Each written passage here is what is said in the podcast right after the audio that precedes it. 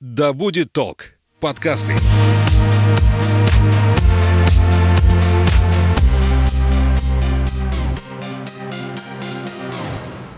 Привет, я Настя, и это подкаст «Ой, не туда». Сегодня у меня в гостях Ольга Мироненко. Ее голос вы уже слышали в одном из эпизодов, где Оля и ее сестра Лена рассказывали о совместно написанной книге «Ахилл не носил одноразовых бахил». Ссылку на этот эпизод прикреплю в описании. А сегодня Оля приехала в Омск, чтобы поделиться со мной и с вами историей путешествия по Сибири с эко-просветительской целью. Наливайте чай или кофе в свой многоразовый стакан и вслушивайтесь. Мы начинаем.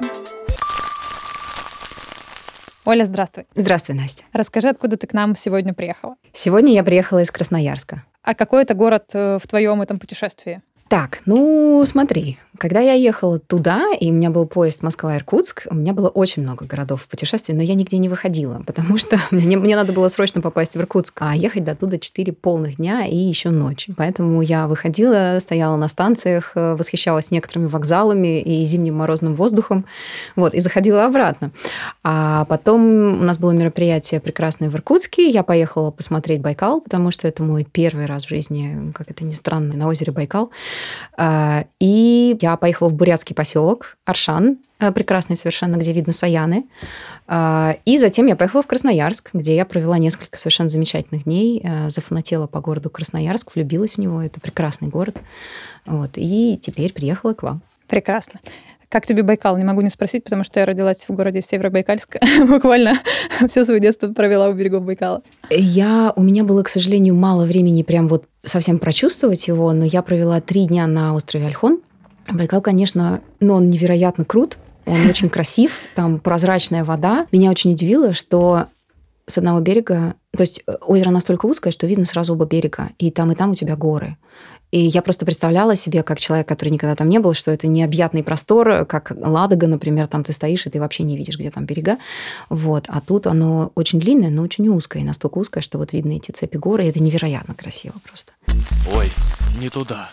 Расскажи, зачем ты вообще поехала в это путешествие? В чем суть твоего, твоего такого долгого пребывания в поезде, потом еще и пребывания в некоторых городах твоего пути? Изначально к нам пришел наш очень любимый партнер, с которым мы часто работаем по экологическим мероприятиям, и они сказали, что у них будет мероприятие в Иркутске достаточно быстро, достаточно скоро. У меня просто, видимо, после поезда мысли путаются. Достаточно скоро а, мы взялись провести это, это мероприятие, разработать его и провести для них. И, соответственно, у меня был очень небольшой отрезок времени для того, чтобы оказаться в Иркутске. Но я подумала, что как-то странно было бы, не бывав ни разу на озере Байкал, мы все-таки все не молодеем и никогда не знаешь, что будет через год. Э, разные обстоятельства могут быть. Я не была ни на Байкале, я не была толком в Сибири, это же Транссиб. А надо сказать, что летом, э, как бы совершенно случайно, я прочитала прекрасную книгу, э, не помню авторов, но это я точно помню, что это издательство «Самокат», э, книга по Транссибу, иллюстрированная, где как раз рассказывается про все остановки поезда, который идет по Транссибирской магистрали. И я читала с каким-то упоением, мне было так интересно, и хоть я и не собиралась ехать никогда по Транссибу, я прочитала с большим удовольствием. И тут, когда мы договорились договорились о том, что мы будем делать вместе мероприятие в Иркутске, я подумала, вот оно. Все совпало. Это как бы оно, да, надо ехать. Ну а когда э, я просто знаю, у меня много друзей из разных стран, и для них проехаться по Транссибу это величайшая мечта. И когда я с ними раньше разговаривала и говорила, да вы что, ну там поезд, 6 дней, да вы просто не знаете, о чем вы говорите. Э, мне казалось, это не очень хорошая идея, мне казалось, это сложно, мне казалось, там тебе скучно, мало движения и так далее, и так далее. Вот. А тут я поняла, что надо, надо ехать. Вот. И к тому же мне очень понравилась идея заехать на обратном пути в самые разные города, в которые иначе нужно целое путешествие предпринимать. В общем, все сложилось. Все мои стереотипы о том, что в поезде ехать сложно, муторно, четыре дня.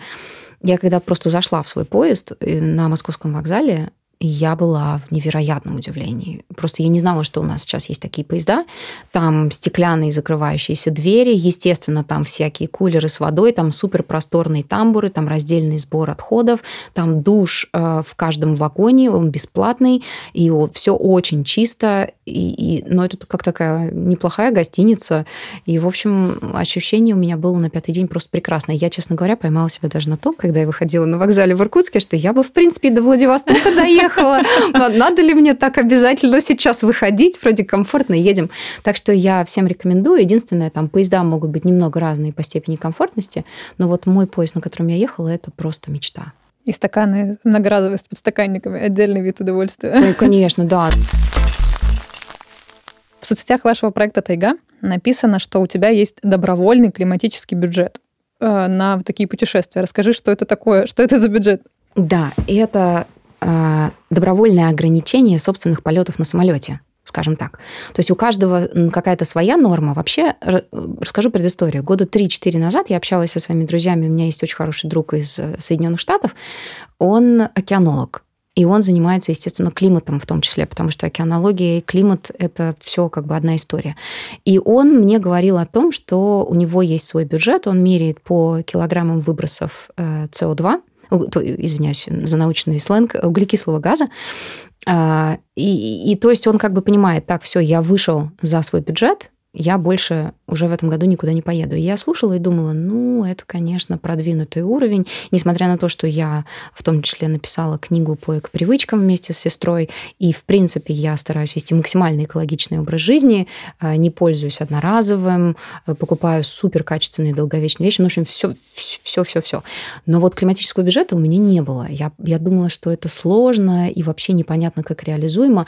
Но случилась следующая история. Весной я ехала в автобусе, прямо сейчас помню, и я открыла статью, которую давно собиралась прочитать, научную статью Университета Гамбурга в Германии. И в этой статье ученые говорят, э, они анализируют ситуацию в Арктике и говорят о том, что к 2030 э, эм, году уже растают многолетние льды в Арктике. Сейчас немножко объясню, что имеется в виду. В Арктике есть э, лед, который образуется вот за зиму, грубо говоря, намерзает, а есть лед, который остается в том числе летом.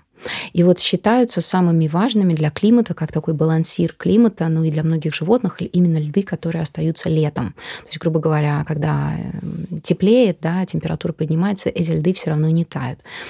И считалось раньше, что эти льды при э, текущих темпах изменения климата, что эти льды растают к 2040-50 году. Именно поэтому было как бы такое ощущение, ну ладно, подумаем об этом завтра, через 20 лет, еще есть время.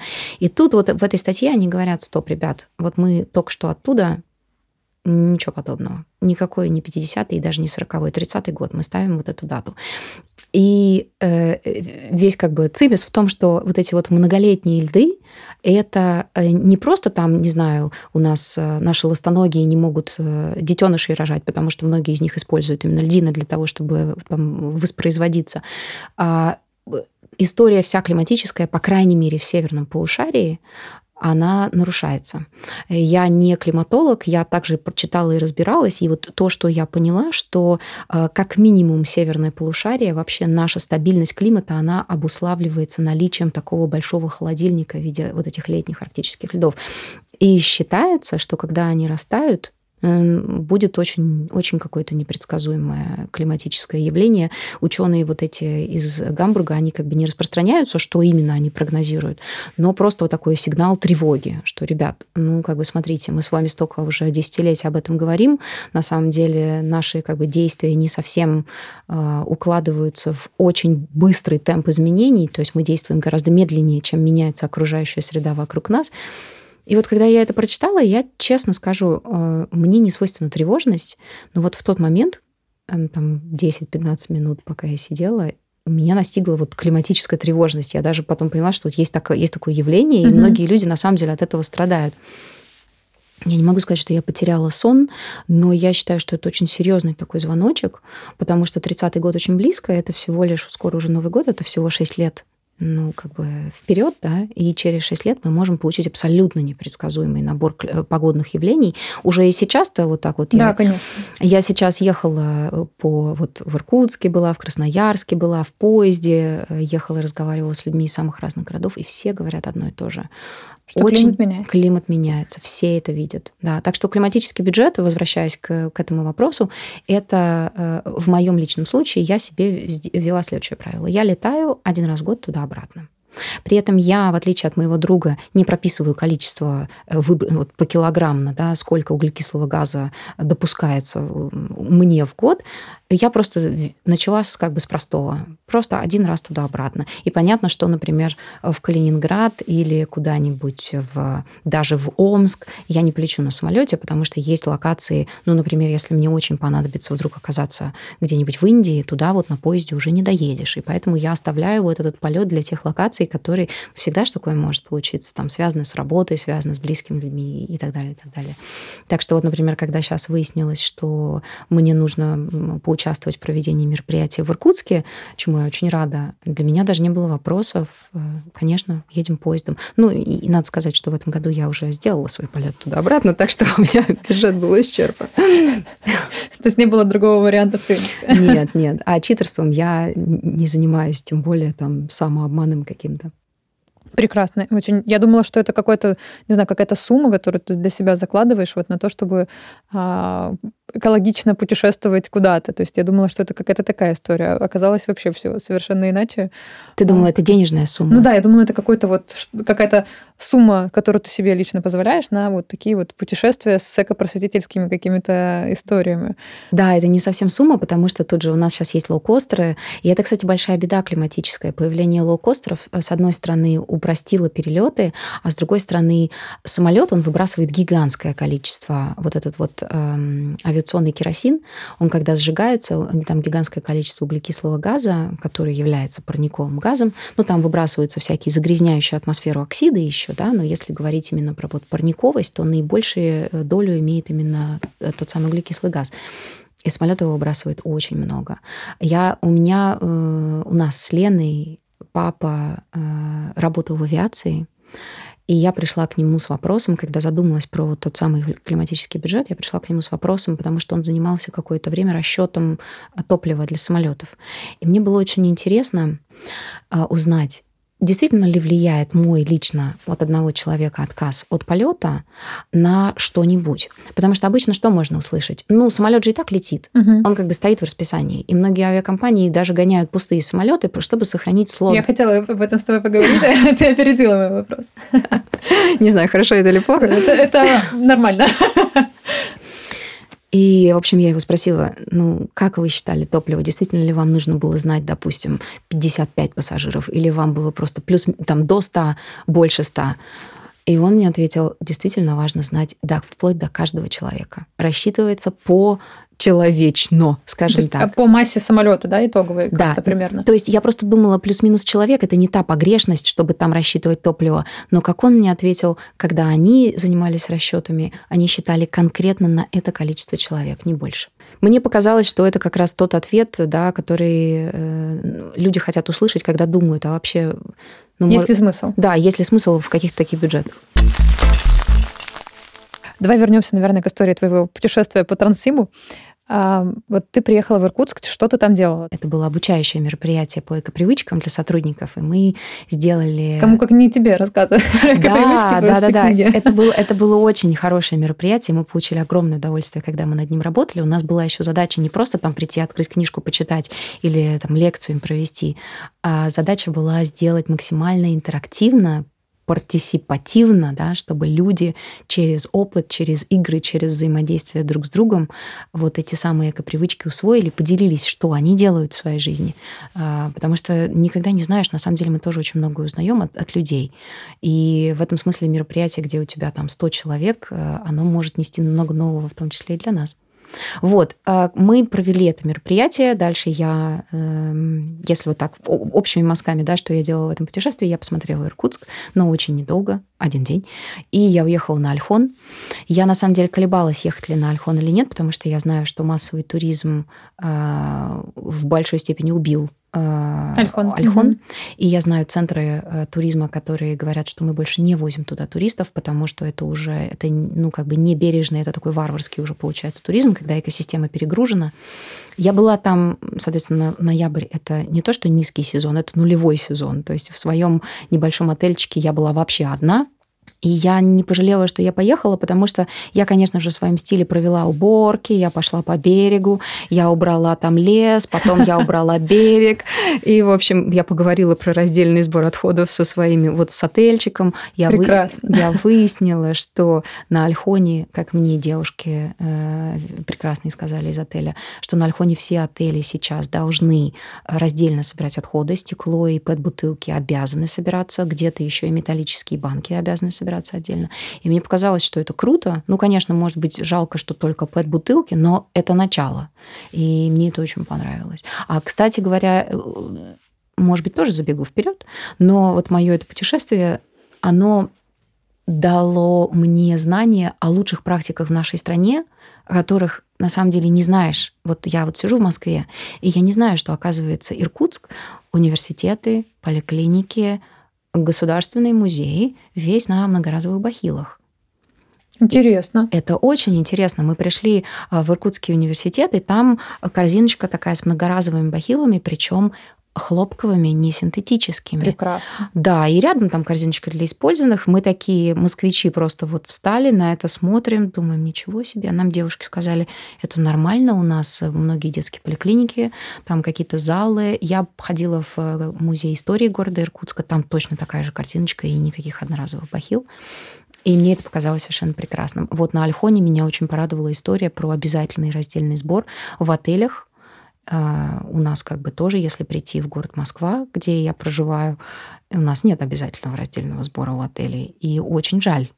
Хотелось это бы... скорее исключение из правил, что отель сортирует самостоятельно, то есть из собственной инициативы. Да, это исключительно своя инициатива. А там, как мне сказали, это обязательно.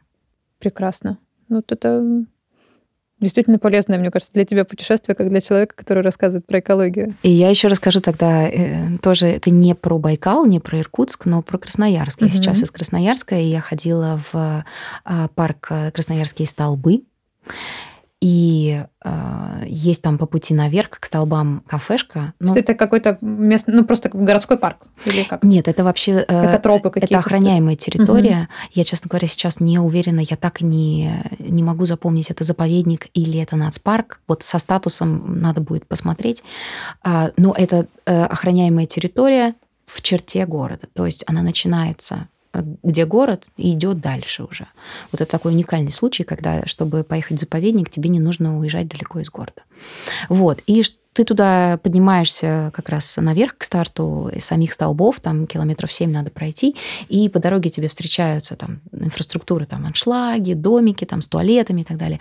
И был домик, кафешка, где-то посередине маршрута, где можно пирожки купить, чай, еще что-то.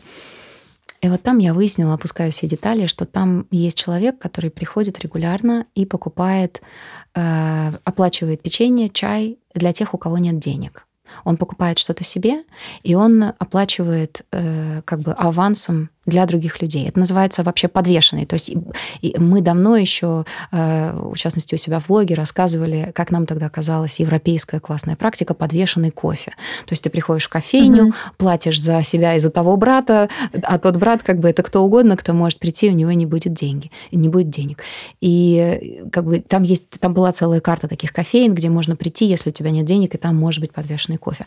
А здесь это Красноярск, э, посреди леса избушечка с чаем и пирожками, куда регулярно приходит человек и подвешивает вот так вот в прекрасном смысле слова чай, пирожки для тех, кто приходит и у них нет денег. И нам женщина в этой кафешке сказала, что часто приходят пенсионеры, у Прекрасно. которых реально нет денег, и которые мы подвесили сразу же с подругой, мы ходили с подругой, и мы сразу же там проплатили э, пирожков и чаев э, людям.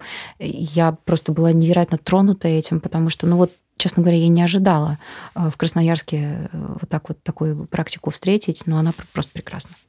Да, прям у меня почему-то аж мурашки от, э, побежали от этой истории, потому что настолько прям волнительно это слышать, что вот кто-то так сильно заботится о других людях, это восхи- восхищает. Да, А у тебя в Красноярске была лекция какая-то экопросветительская, или ты больше просто погуляла по городу? Потому что сейчас от меня ты уедешь как раз рассказывать про экологию другим амичам. У меня Омск самый активный экопросветительский город. Приятно. Тут просто тут супер насыщенная программа. У нас здесь вот три мероприятия, а, и это уникальная история. Мы даже, мы даже не знали, когда я отправлялась в это путешествие, и мы писали о том, что я поеду обратно и могу останавливаться где угодно по маршруту Транссиба. А, самый вот активный такой отклик был от Омска. И это, Здорово. это очень интересно, да, для нас было, для меня это большой сюрприз, я этому, конечно, очень рада. Нет, в Красноярске у меня не было лекций, там была возможность провести встречу в библиотеке, но я была там только два дня, хотя, знаете, в Омске я половину дня. Ничего не мешает тебе активничать. Да. В общем, нет, Красноярск был на походить, посмотреть красоты. Мне невероятно понравилась природа там, конечно, просто Скажи, о чем ты будешь сегодня рассказывать э, о мечам? Какими будешь делиться советами с теми, кто придет тебя послушать и увидеть? Ты знаешь, я пока не знаю. Я оставляю это открытым. Я хочу спросить их, что они хотят услышать. Я могу рассказать много о чем. Я могу рассказать им и про эко-привычки, я могу им рассказать про климатический бюджет, потому что много людей сейчас спрашивают об этом. Я могу им рассказать что-то, например, многим людям интересно про морские истории слушать. Там, не знаю, я раньше занималась пластиком в Мировом океане, и у многих есть насущные вопросы, а что там на самом деле, а ты видела, как это там Тихоокеанское мусорное пятно, как это выглядит. В общем, есть какое-то количество историй. Обычно, э, когда есть как какой-то багаж знаний, приятно идти от запроса. Потому что вот я хотела бы, чтобы людям было это актуально, важно и интересно. Ой, не туда. Вот ты сказала про Тихоокеанское пятно пластика. А, и я захотела у тебя спросить, расскажи немножко о своем этом опыте. А, к чему это все привело и дало ли какой-то результат, или это больше как бы систематизация каких-то знаний, или что это было? Ну, вообще, это был, эм, сейчас как это коротко сказать. Меня позвал тот самый друг из Соединенных Штатов, про которого я сегодня уже рассказывала, мой второй раз. Джон, привет. А, он знает, что я... Ну, тогда он тоже знал, что я занималась изучением именно пластика в океане. Он океанолог, у них был рейс эм, э, как раз в тихое, вот это вот северное Тихоокеанское мусорное пятно, потому что в Тихом океане их два, и в Атлантическом океане их два, а в Индийском и Северно-Ледовитом по одному. Так, немножко научные справки. Э, и он, у, него, у них было место для волонтеров, и он говорит, я знаю, тебе это будет интересно, поехали с нами. Я поехала. Вот, собственно, это получилось совершенно каким-то чудесным образом. Что я там увидела и во что это вылилось, меня удивило, э, что когда ты попадаешь в это пятно, ты не видишь никакого, знаешь, как мы ожидаем, что это какое-то прям вот, не знаю, пятно реально, там какая-то концентрация вот этого мусора, отходов, которые плавают на поверхности. Но вот, к сожалению, я сейчас объясню, почему я говорю, к сожалению, это не так. Я провела, мне кажется, больше всех из, из команды э, людей, которые тогда были на борту, на палубе. Ну вот, потому что это для меня был первый раз. Они все это видят э, из рейса в рейс. Им уже неинтересно. Да, да, для меня это первый и, возможно, единственный раз. Нет, нет, еще были разы, но это был ну, тогда... Тебе первый. казалось, что, возможно, единственное. Да, да, и поэтому мне было очень важно вообще, и тем более мы в этом самом мусорном пятне, мне нужно постоянно наблюдать там, что происходит. И ситуация такая, что ты стоишь, и ты в какой бы момент ты не вышла на палубу, не начала наблюдать, ты всегда где-то видишь какой-то мусор. Это какая-нибудь, не знаю, корзина, крышка от кондиционера, матрас какой-то светящийся. Вот он просто заселен уже бактериями, которые светятся, и он проплыл на глубине где-то метр примерно под кораблем. А, я сидела, как когда мы были в самой вот удаленной от ближайшей суши точки, как раз я сидела и мониторила, мимо меня проплыла обезглавленная кукла, потом бутылка от чего-то типа фейри.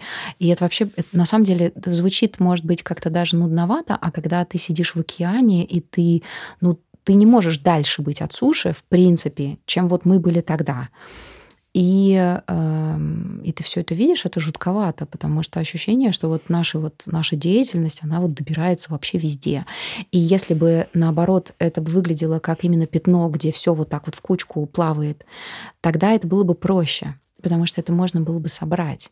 Были бы какие-то обязательно достаточно простые механические вот эти технологии, где ты как ковшом поддеваешь, да, фильтруешь и забираешь это с собой. А когда ты видишь вокруг очень тщательно распределенную свалку. То есть, получается, ты видишь свалку, которая распределена максимально по горизонтали и по вертикали. И нужно учитывать, что ты с корабля видишь только вглубь на максимум 2 метра. Дальше ты не видишь, потому что еще и корабль высокий очень, с него там пойди разгляди. В общем, 2, 2 метра ты видишь, а что там под? Там, вероятно, все то же самое, просто ты уже этого не видишь. Просто пониже. И, Просто пониже, и да, да. Поэтому я бы сказала, что это было э, как раз грустное зрелище. Если бы вот что-то я такое плотное увидела, то было бы оптимистично, потому что да, мы можем это как-то собрать. А вот когда меня спрашивают, а верите ли вы в э, все технологии очистки океана, честно, я не верю. Я верю в то, что, вот, например, когда я катаюсь на сабборде или вообще в любой лодке нахожусь, если я вижу мусор, ни в какой вообще вселенной я не пройду мимо него. Я обязательно его заберу. Даже если это супер развлекательный фан-тур на сапах с друзьями. Мой сап всегда там есть какой-то мешок, куда я все это складываю. В это я верю, в то, что каждый из нас ну, хорошо бы, если бы каждый из нас вот что-то такое подбирал. Но в какие-то глобальные проекты, которые говорят, что мы сейчас возьмем и очистим океан, я не понимаю, как это должно произойти. А насчет того, во что это вылилось, на самом деле именно та поездка э, направила меня туда, чем я сейчас занимаюсь. Вот именно там вот сидя, наблюдая все эти бутылки от моющих средств, обезглавленные куклы и светящиеся матрасы, я поняла, что важнее всего работать с пониманием людей, сознаниями людей. Важно доносить людям то, что я увидела. Почему это, что они могут сделать, чтобы не, не делать свой вклад в это. И, собственно, с тех пор я и начала, то есть я начала работать и с бизнесом, потому что бизнес — это очень крупный игрок в загрязнении вообще любых экосистем, в том числе океана, и с людьми. Вот в частности, вот написание книги, оно все выросло оттуда. А в каких еще городах по пути исследования тебя сейчас будут лекции, какие-то встречи с теми, кто придет послушать про экологию? Ты знаешь, больше ни в каких. У меня запланирована Тюмень завтра но это абсолютно личная остановка, и там не будет лекции. А дальше я еду напрямую в Москву. Я на самом деле хотела провести как можно больше таких мероприятий, но то ли потому, что ноябрь, то ли по каким-то другим причинам у нас получился вот Иркутск, и то в формате корпоративного мероприятия, и Омск. Вот, то есть Омск уникальный город, где мы сейчас будем встречаться с людьми. Не знаю, возможно, возможно сезон не тот. Ну, или не до всех просто дошла, может быть, информация. Ну, хорошо, что Омск отличился да. от твоего э, пути исследования. Что тебе вообще вот дают такие поездки? Потому что вы все равно так или иначе с Леной читаете лекции, не только рассказываете про книгу, но и о каких-то еще вещах, и стараетесь через соцсети как-то продвигать, э, эко-просвещать. Что тебе дает вот такое общение? Не знаю, заряжает эмоционально, дает новые знакомства, понятно, но что еще, может быть, ты для себя черпаешь во всем этом? Если говорить про саму поездку, вот я про лучшие практики раньше озвучивала, да, я невероятно вдохновлена. Ну, то есть я даже не могу, если взять шкалу от 0 до 10, мое вдохновение где-то на 15, потому что когда ты приезжаешь в другой город, и ты видишь, что там делают какие-то, не знаю, передовые вообще в мире вещи, да, а ты об этом не знал. Я, например, никогда не могла предположить, что вот Иркутск весь на многоразовых, ну не весь, но большинство, да, государственных учреждений на многоразовых бахилах. Это, конечно же, расширение моего даже профессионального кругозора, да, то есть я понимаю... Что и так можно. Да, что и так. То есть я знаю, что теоретически так можно, но я не знала, что у нас так города живут уже. Это невероятно важно, и это, конечно, вдохновение, в первую очередь вдохновение. То есть оно вдохновение от людей, вдохновение от мероприятий, которые мы проводим, потому что обычно эти мероприятия очень благодарны, и ты получаешь от людей обратную связь. Они чему-то учатся, они тебя чему-то учат. Я обожаю, когда мы проводим мероприятия, и я узнаю у людей какие-то лайфхаки, какие-то вещи, которых я не знала. То есть это, наверное, моя любимая часть. Вот в частности, я от кого-то от кого-то, мне кажется, узнала. Я много лет практикую такую привычку, как э, зимой, э, когда кипятишь воду, слить остаток в термос. Ну, чтобы она там не остывала, ее заново кипятить не надо было. Если я не путаю вот эту эко-привычку, я много-много лет назад от кого-то услышала и, и взяла себе и очень ее люблю. И, конечно же, меня на самом деле меня вдохновляет э, наша страна. Здесь не все просто, здесь не все как бы радостно и понятно, да, но, но все равно здесь есть вещи, которые очень вдохновляют, как вот тот человек в Красноярске, да, который по пути в кафешке постоянно, регулярно платит за других людей. Ой, не туда. Скажи, куда бы ты сама хотела вот так отправиться за какими-то новыми для себя знаниями? Понятно, что ты уже сказала, что и здесь ты вдохновляешься и что-то эдакое для себя черпаешь, но есть ли какие-то а, места, города, не знаю, конкретные проекты и люди, у которых бы ты хотела чему-то научиться? Хороший вопрос. Я на самом деле об этом думаю регулярно. Смотри, какая история. Мой опыт, опять же, я не истина в последней станции, но мой опыт показывает, что те места, от которых больше всего ждешь, меньше всего дают. Приведу пример. А, Нидерланды, о которых невероятное количество разговоров, как о суперпередовой стране. Я просто достаточно много времени там провожу и проводила, и не нашла ни, ну не то, что ничего. Есть какие-то вещи, которые ты отмечаешь, но это не для меня, это не образ жизни такой суперэкологичный. Там очень много одноразового. Ну да, там есть электрозарядки для электромобилей, но все в одноразовом, например. И не знаю, в общем, чтобы не вдаваться в детали, меня это просто не очень, не очень удивляет. Этой осенью я ездила в Испанию.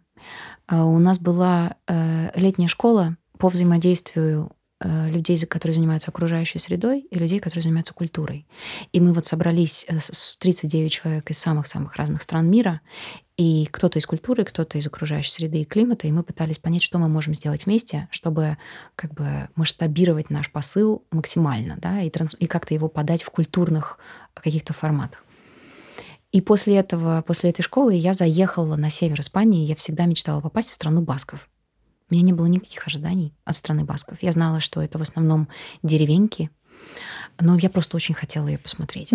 Чисто туристически у тебя было Абсолютно, интерес. абсолютно. Я пробыла там 4 или 5 дней, я не помню. И это было самое крутое, что я на данный момент увидела в Европе по, в частности, обращению с отходами. И я увидела самый крутой э, опыт именно ну, обращения с отходами. Могу, наверное, детально не буду рассказывать, потому что я могу полчаса тут сидеть рассказывать, что именно я увидела. Но это было просто невероятно. Это было круче, чем я что-то, что я видела в Германии, в Швеции, а мы были на целой стажировке в Швеции, где изучали с Леной э, лучшие практики разные экологические, не только с обращением, в обращении с отходами. А, но то, что показали баскские деревушки, было до сих пор просто топ. Поэтому я вот даже уже не знаю, куда... Ну, то есть обычно хочешь отправиться туда, о чем много слышал, а потом приезжаешь туда и понимаешь, ну, как бы окей. Вот. Но теперь, например, мне бы очень хотелось побольше посмотреть страну басков, потому что, опять же, то, что... А я была всего несколько дней, но я так понимаю, что у них очень продуманная, грамотно выстроенная система. Мне бы хотелось глубже на нее посмотреть. А можешь пару примеров того, что там происходит? Потому что тоже очень интересно, вот как с океаном теперь. Мы никогда не закончим этот подкаст. А, ты находишься а, в небольшом, я даже не знаю, это статус у него города или нет, но как поселок, такой маленький городок, поселок. Ну, наверное, в рамках России это действительно как, как поселок, да, воспринимается, потому что в Европе городки тоже бывают очень, ну, довольно маленькие по меркам то есть у нас вот город-миллионник – это город. А когда вот что-то такое очень э, э, небольшое, то есть у них бывает статус города, а у нас как будто бы нужно больше критериев да, для того, чтобы да. этот статус получить. Согласна. Поэтому как бы я сомневаюсь, какой там статус, но там где-то тысяч десять человек живет. Ну, такой маленький городок, давай это будем так называть. Да, маленький городок. И вот ты приезжаешь, эм, тебя высаживает автобус на центральной такой небольшой совсем площади, и там стоят какие-то прикольные скульптурки, там скверик – центральная площадь. И там сразу же большой красивый деревянный контейнер, очень красивый, для сбора опасных отходов.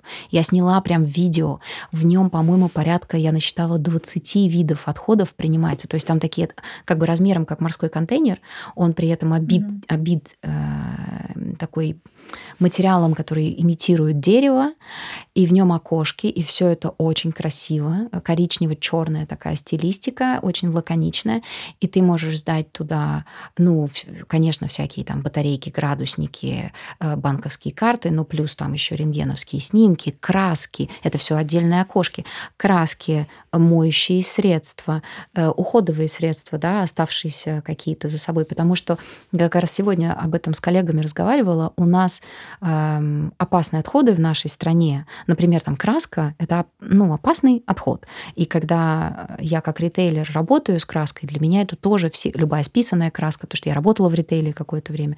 Любая списанная краска – это опасный отход. Но, тем не менее, для населения в нашей стране нет ни одного вообще, ни одной точки, куда ты можешь банку краски отнести. Ты, ты вынуждена выбрасывать ее в контейнер вместе и вести на полигон, да, на свалку. Но вообще-то этого делать нельзя. И вот в этой деревушечке стоит вот этот прекрасный контейнер, куда ты, значит, все это можешь принести. Дальше у них э, самые в стране басков самые длинные и как бы как это сказать, разнообразные станции по сбору отходов, которые я видела. То есть вот там стоят такие как бы колокольчики, их штук 8 на каждой станции. Там и органика отдельно обязательно будет стоять, там будут стоять одежда, обувь, там, естественно, всякие пластики, стекла, стекло такого-то цвета.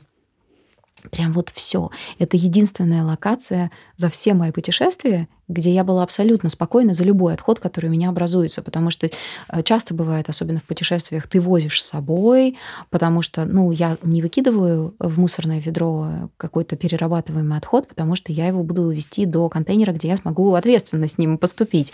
И поэтому зачастую мне приходится это все как бы какое-то время возить с собой. А Оставлять место в чемодане, как минимум, для, для да, того, чтобы да, это да. возить. Ну, то есть ты как бы стараешься, во-первых, не покупать этого, конечно, но если уж это образовалось, да, то ты действительно оставляешь место в чемодане. А там тебе даже, вот ты пронесешь его, не знаю, 10 минут максимум, и дальше следующая станция. И вот так все очень, как оно поставлено, где оно поставлено, насколько продумано, ведь есть путь э, путь клиента, так называемый, да, как путь пользователя, насколько удобно для тебя ставить эти контейнеры, как они к тебе повернуты, э, в какой последовательности они стоят. Вот просто путь пользователя там это 10 баллов, насколько это там продумано. Теперь захотелось тоже там побывать и посмотреть своими глазами, как это сделано, потому что те контейнеры, которые у нас стоят э, во дворах, это выглядит ужасно. В прошлый раз мы финалили подкаст а, твоим э, и Лениным рассказом о том, а, какие самые полезные, на ваш взгляд, эко-привычки есть в вашей книге «Ахилл носил одноразовых бахил».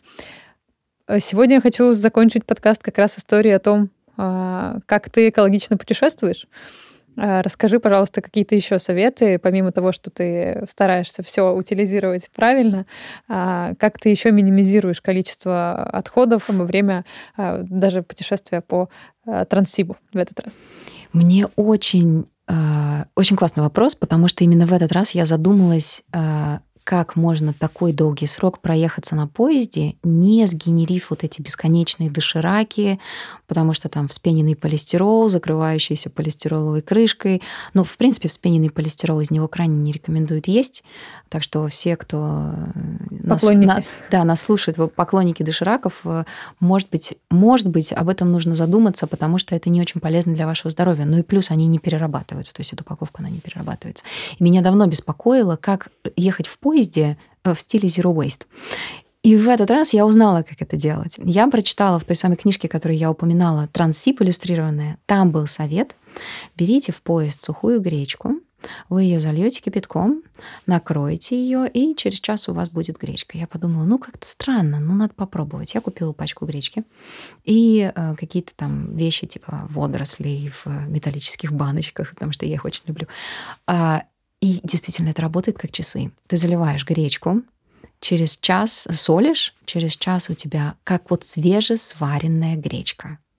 И я четыре дня с гигантским удовольствием ее ела там с разными штуками. Никаких дошираков, у меня а, оказался только пакетик вот этот из-под гречки, который я до сих пор вожу с собой, потому что мягкий пластик оказалось в Сибири сдать не так-то просто. Вот, но тем не менее у меня всего этот один пакетик, а прокормит он вас достаточно долго. Оказалось, мне тетушка, моя э, спутница по купе, подкинула совет, как возить, например, сливочное масло с собой несколько дней. Интересно. Ты берешь кусочек масла, кладешь его в стеклянную баночку, заливаешь холодной водой, закрываешь, оно несколько дней, то есть по трансибу ты успеешь проехаться, у тебя масло будет как новенькое, оно не будет таять. Вот. Я, например, взяла с собой в эту поездку, и это, мне кажется, герой всего э, вагона был, потому что люди смотрят на него с большим умилением. Я, естественно, беру свою металлическую кружку, и такой у меня есть моржик, который я на самом деле одолжила у сестры. Лена, привет. Я моржик, э, заварник силиконовый, который лапками, как бы ты его вешаешь, он лапками вот так вот держится за кружку, ты в него кладешь рассыпной чай и завариваешь. И вот каждый раз, когда я несла от э, кулера или бойлера вот эту кружку, дети смотрели такие глаза, типа, боже, как это круто. И я прям слышала, как люди друг другу говорили, ой, слушай, а это же идея, заварник, а что же мы с пакетиков-то тут все сидим пьем?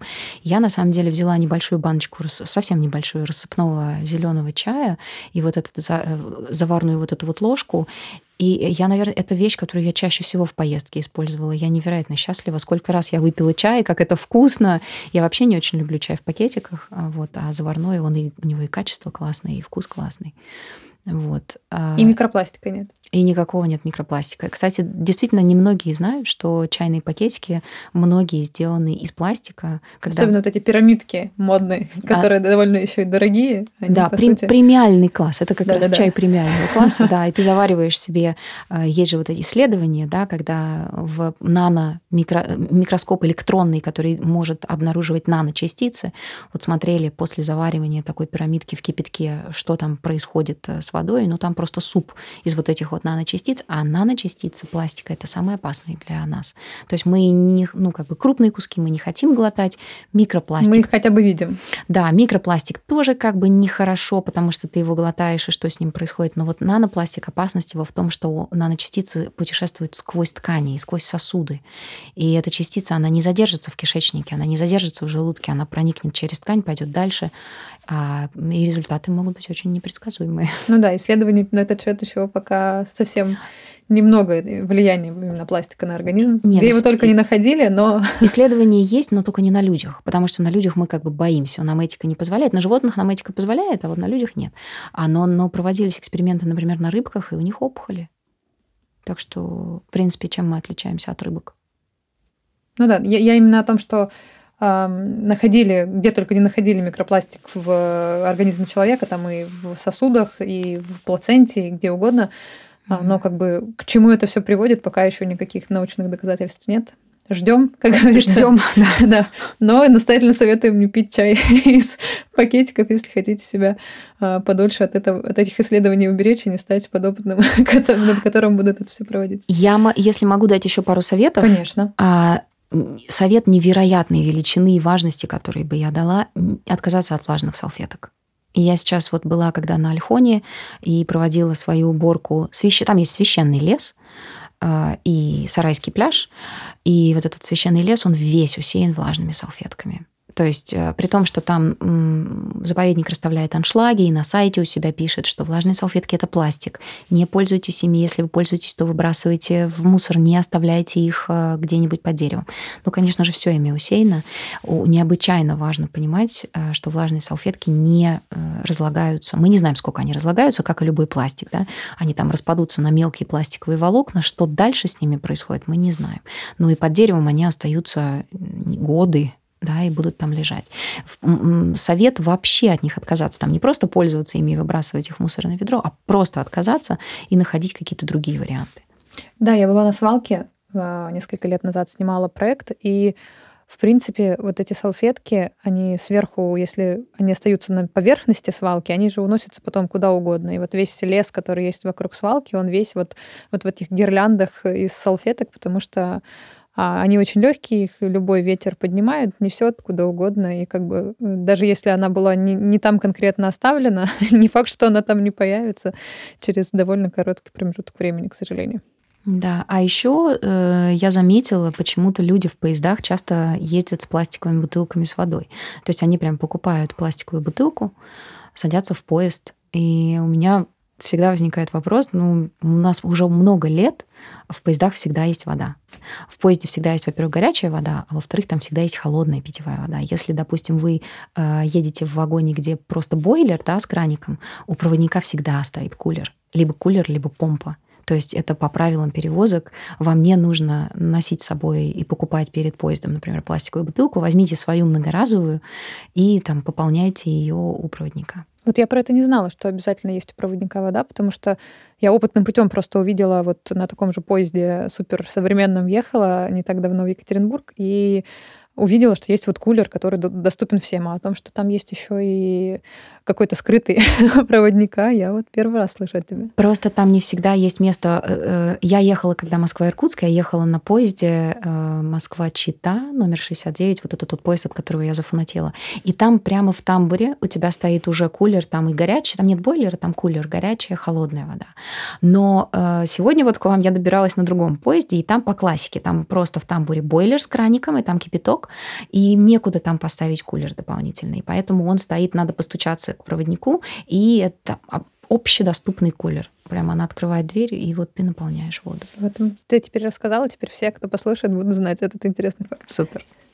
Оля, спасибо тебе большое за то, что ты проделала такой путь и приехала в Омск. Очень рада увидеться вживую, а не только через а, а, видеосвязь через интернет. Спасибо большое, Настя, за приглашение. Я невероятно рада, что мне нужно было остановиться в Омске на это замечательное мероприятие. Я первый раз записываюсь э, в студии. Прекрасно. С настоящим оборудованием. Приезжай еще. Да, я буду очень рада. Надеюсь, э, до следующих э, эпизодов. Спасибо тебе большое. Спасибо. А я напомню, что сегодня в студии была Ольга Мироненко из проекта «Тайга». Путешествуйте осознанно, чтобы еще больше влюбляться в нашу планету и удивительную природу. Услышимся в следующих эпизодах «Уни туда».